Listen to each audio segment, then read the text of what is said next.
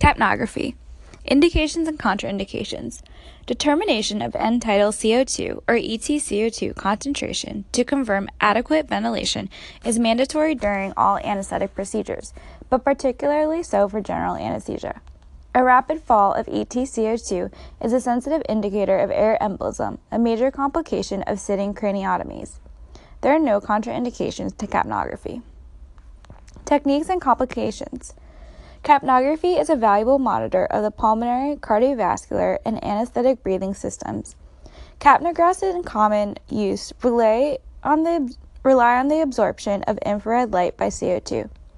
As with oximetry, absorption of infrared light by CO2 is governed by the Beer-Lambert law.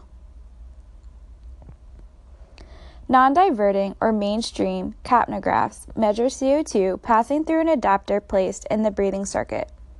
Infrared light transmission through the gas is measured and CO2 concentration is determined by the monitor. Because of the problems with drift, older flow through models self zeroed during inspiration. Thus, they were incapable of detecting inspired CO2, such that would occur with the breathing circuit malfunction. The weight of the sensor causes traction on the tracheal tube, and its generation of radiant heat can cause skin burns. Newer designs address these problems. Diverting or side stream capnographs continuously suction gases from the breathing circuit into a sample cell within the monitor. CO2 concentration is determined by comparing infrared light absorption in the sample cell with a chamber free of carbon dioxide. Continuous aspiration of anesthetic gas essentially represents a leak in the breathing circuit that will contaminate the operating room unless it is scavenged or returned to the breathing system. High aspiration rates and low dead space sampling tubing usually increase the sensitivity and decrease lag time.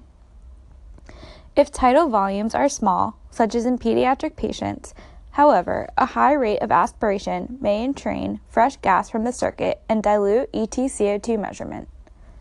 Low aspiration rates can retard EtCO2 measurement and underestimate it during rapid ventilation. New units auto calibrate, but older units must be zeroed to room air and against a known CO2 concentration, usually 5%. Diverting units are prone to water precipitation in the aspiration tube and sampling cell that can cause obstruction of the sampling line and erroneous readings. Expiratory valve malfunction is detected by the presence of CO2 in inspired gas. Although inspiratory valve failure also results in rebreathing of CO2, this is not as readily apparent because part of the inspiratory volume will still be free of CO2, causing the monitor to read zero during part of the inspiratory phase. Clinical considerations. Other gases, such as nitrous oxide, also absorb infrared light, leading to a pressure broadening effect.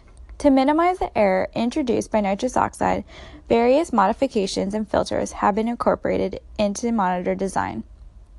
Capnographs readily and reliably indicate esophageal intubation, a common cause of anesthetic catastrophe, but do not reliably detect bronchial intubation. Although there may be some CO2 in the stomach from swallowing expired air, this should be washed out within a few breaths.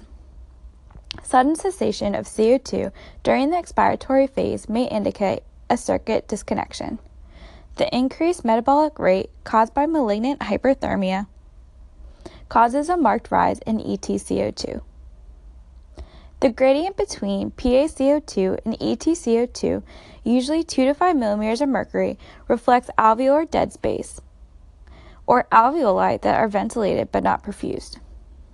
Any significant reduction in lung perfusion, such as air embolism, decreased cardiac output, or decreased blood pressure, increases alveolar dead space, dilutes expired carbon dioxide, and lessens EtCO2. True capnographs, as opposed to capnometers, display a waveform of CO2 concentration that allows recognition of a variety of conditions. A normal capnograph has all three phases of expiration.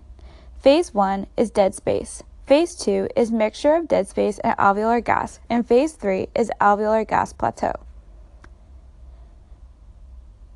Capnograph of a patient with severe COPD has no plateau that is reached before the next. Inspiration. The gradient between end tidal CO2 and arterial CO2 is increased. Depression during phase 3 indicates spontaneous rep- respiratory effort.